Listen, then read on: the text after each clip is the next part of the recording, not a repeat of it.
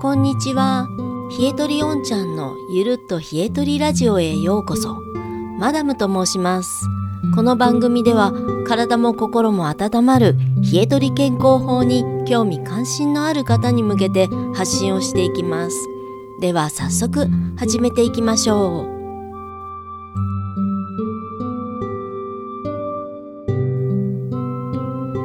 今回のテーマは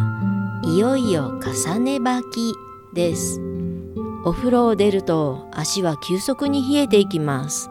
せっかく温まったのにもったいないので脱衣所から出る前に靴下やモコモコスリッパを履きましょう。さあいよいよ重ね履きソックスのお話です。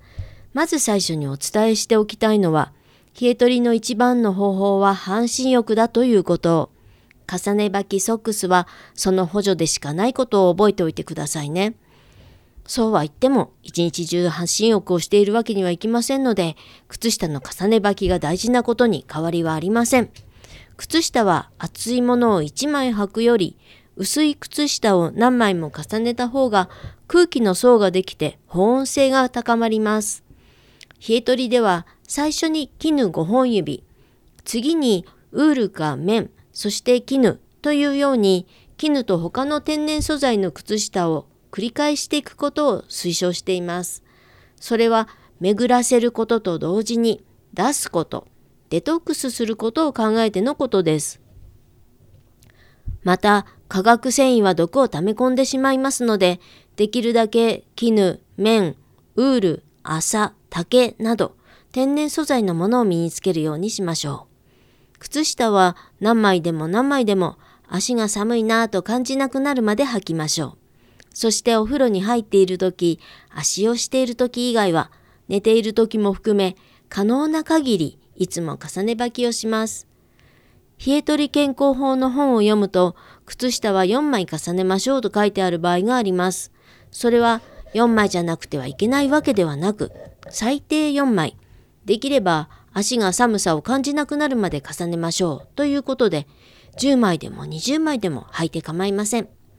もちろん、オフィスで制服が決まっているとかあるでしょうし、最初は体があまり足の冷えを感じてくれなかったりしますので、無理のない範囲で靴下の重ね履きをしましょう。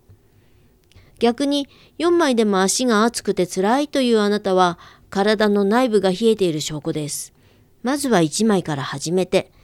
その分半身浴や足湯をしっかりしましょう。そうすると、そのうち体の内部の冷えが表面に移ってきて、足の冷たさがわかるようになり、重ね履きが辛くなくなります。それじゃあ、と手持ちの靴下をせっせと重ねていったら、足がしびれて冷えてるのかも？うーん、それは靴下が足を締め付けて血行が悪くなってるんです。冷え取りの靴下は薄く緩く足や足首を締め付けないようにできています。最初は手持ちの靴下で代用しても構いませんが、靴下で健康が買えると思えば安いものです。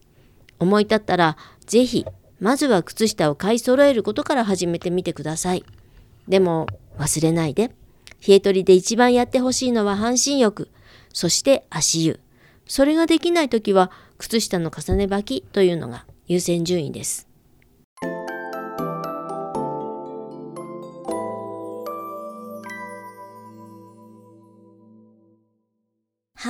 というわけで今日の配信はここまでとなります。おんちゃんのポッドキャストでは皆様からのお便りをお待ちしています。もし番組を気に入っていただけましたら、フォロー、評価いただけるととっても嬉しいです。今日も最後までお聴きいただきありがとうございました。それではまた次回お会いしましょう。